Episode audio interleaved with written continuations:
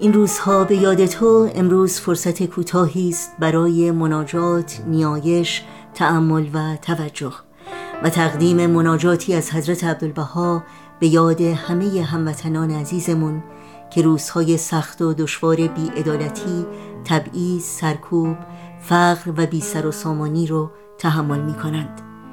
با این امید که کلام آسمانی حضرت عبدالبها مرهمی باشه بر قلبهای شکسته و پردرد و نور پرفروغ امید و اطمینان در ساعات تاریک و سخت ناامیدی و استراب